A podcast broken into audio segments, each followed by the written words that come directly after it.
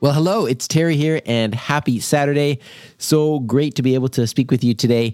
I know it's been a while since we chatted, and before we go any further, I just want to give a huge shout out to Josie Ong. She has been absolutely incredible over the past month. I hope you have enjoyed her flash briefings as she uh, took over the reins of Voice in Canada. She did a marvelous job, and I just want to publicly here thank Josie so much. If you do not know, you need to also just make sure that you check out Josie's other uh, podcast and flash briefing. Uh, Affirmation Pod is her podcast, and Your Morning Minute is her flash briefing. I definitely suggest you check out her all of her stuff at affirmationpod.com. So again, Josie, thanks so much for for being part of Voice in Canada and for doing such a wonderful job over the last month. Now, you're probably wondering what is going on with Voice in Canada as we go forward. And the honest answer is we're going to have to see. Uh, because, as you may know, Josie took over uh, for a little while because I wanted to have a break.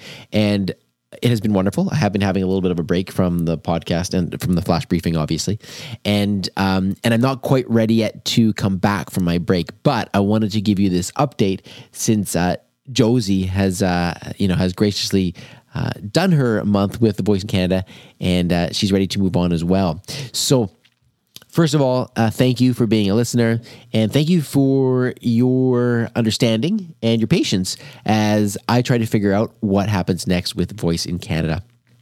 If you are interested in taking over the reins of the Voice in Canada in a small or a large part, um, then feel free to get in touch with me. Uh, I will be looking for people that want to make a minimum of a one month commitment to do the flash briefing if you want to be part of it in such a way. Simply because lengths shorter than that, uh, there's a lot of work that goes into setting you up as well. And I find that a month seems to be a good time frame that works best for everyone involved.